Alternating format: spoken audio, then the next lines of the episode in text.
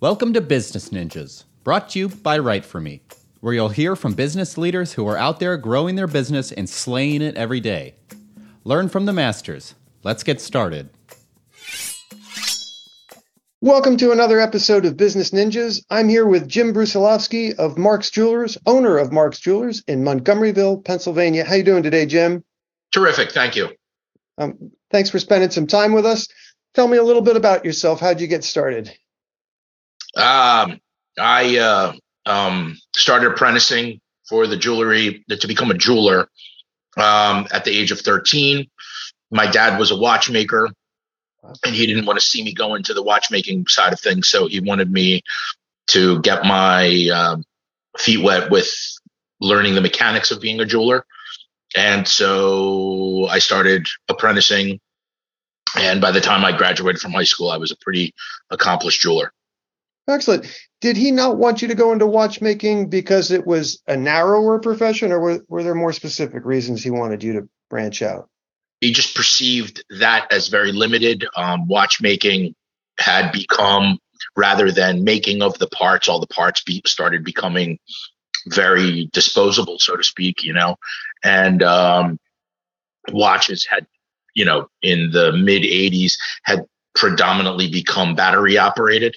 Mm-hmm. So he felt that watchmaking was a lost art, so to speak, and it was going to become obsolete. Little did he know that um, yeah. it's just like jewelry; it, it, it is a dying trade. People are not entering into it. But the amount of money I see spent on boutique watches at this point in the luxury industry is fairly staggering. So, not the worst path that you could have taken, but um, how did your company start? How and when did your company start? Um, I opened um, a, a hundred square foot kiosk in the mall across the street, and you know when I graduated from Penn State, and um, we basically um, started with a hundred square foot kiosk in the local mall, and over the last 28 years, I've I've grown it four four specific times. We've made four moves, and the the most recent we moved to a 25,000 square foot uh, facility that has a 15,000 square foot showroom. Wow. That is a lot of jewelry, my friend. That is um, a lot of jewelry. Yeah. I, obviously, I know what. Is there a specific niche that you fill? Is there a, a perfect customer? What? Who Who are the people who shop at Marks Jewelers? We focus on um, the, the largest segment of our audience uh, focuses on first time bridal. So young men looking to propose to young women. Obviously, so a trust in the space of diamonds is huge to you. Uh, what what percentage of your business is comprised by diamond sales?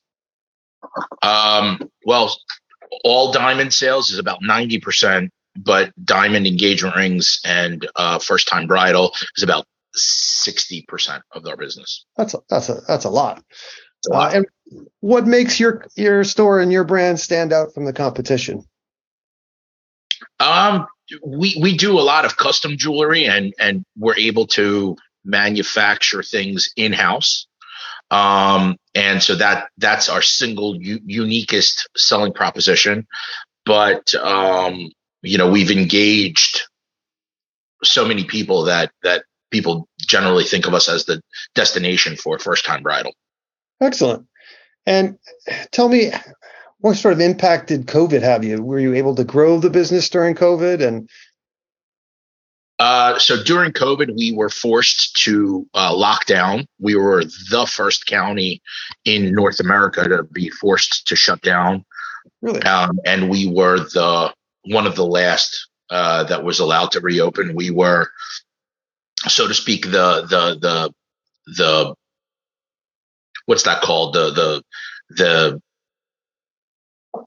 the area where we were one of the hot spots in North America in in originally, and then so um, we were closed for 13 weeks. Um, yeah, we were able to uh, retain most of our sales and professional staff. Um, after we came back from COVID, it was kind of a uh, go dark it was a go dark time um, in our industry. And so when we reopened, we really didn't know what to expect. And have people returned to spending their money on on luxury items and jewelry? Yeah, in fact, during um, the beginning part of coming back, um, um, you know, people didn't have the ability to travel. They didn't have the ability to go to restaurants and, and bars and that kind of thing. So we got a disproportionate amount of the discretionary income space. Now that as as the world has reopened, that's tailoring tailoring back down, so to speak. Oh, so the tail end of the pandemic was actually a boom for you guys. Uh, you know, I think you'll find that that many people in the discretionary um, discretionary income space um, benefited because people spent on furniture for their outside, on their backyards, on their swimming yep. pools, mm-hmm. um, and and they they spend a little bit on jewelry as well. Excellent. What what value has content marketing added to your company, or what's your approach to content marketing? So so right now we don't we don't spend a lot of time on content marketing whatsoever. We we pay for clicks, and we're trying to uh, reprioritize SEO to be a more important part of our business. Well, I know a guy, as it were. Yes. Um, you know, paid clicks are a slippery slope. Uh, do you find that they lead to actual business or more just people coming to your site?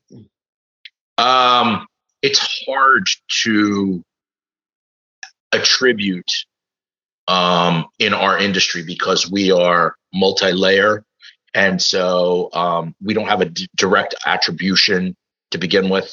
So we know that um, you know, let's call it 100% of all of the diamond engagement ring business comes to our website. We're just not able to attribute what pay per click or any one system is is is doing for us. That's the problem. And what percentage of your business is mail order? Um, very little, really. Very little. Mail order and and online sales are less than one percent. Ah, okay. So people come to the mecca that is your twenty-five thousand square foot space. Uh, again, it speaks back to the need for trustworthiness and in, in the space. You really do want to see a human being and look them in the eyes when you're doing something like buying a cut gem from them. What's something that you'd like to be celebrating one year from now? I'm not sure I understand your question. What do you mean by that? Personally, professionally, what something that you'd like to be celebrating a year from now?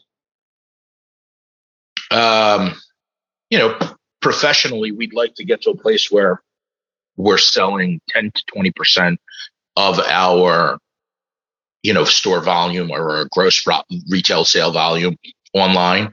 Um, that's been hard to, um, to get to. It's been a struggle. Understood. What's your URL and how can people find your business? Our URL is um, marks-jewelers.com. And people generally find us by Googling us. We are the most reviewed uh, jeweler with over with over 18,000, 1,800 um, five star reviews. We're, we're, we're probably the most reviewed jeweler in southeastern Pennsylvania. Excellent. Well, I wish you continued health and success. Jim Brusilovsky of Marks Jewelers in Montgomeryville, Pennsylvania. Thank you for spending some time with uh, us on Business Ninjas. Hey, are you a business ninja? Want to be interviewed like this? Give us a shout. Go to www.writeforme.io, W R I T E F O R M E.io, and schedule a time to meet with us, and we'll make it happen. Keep slaying it, y'all.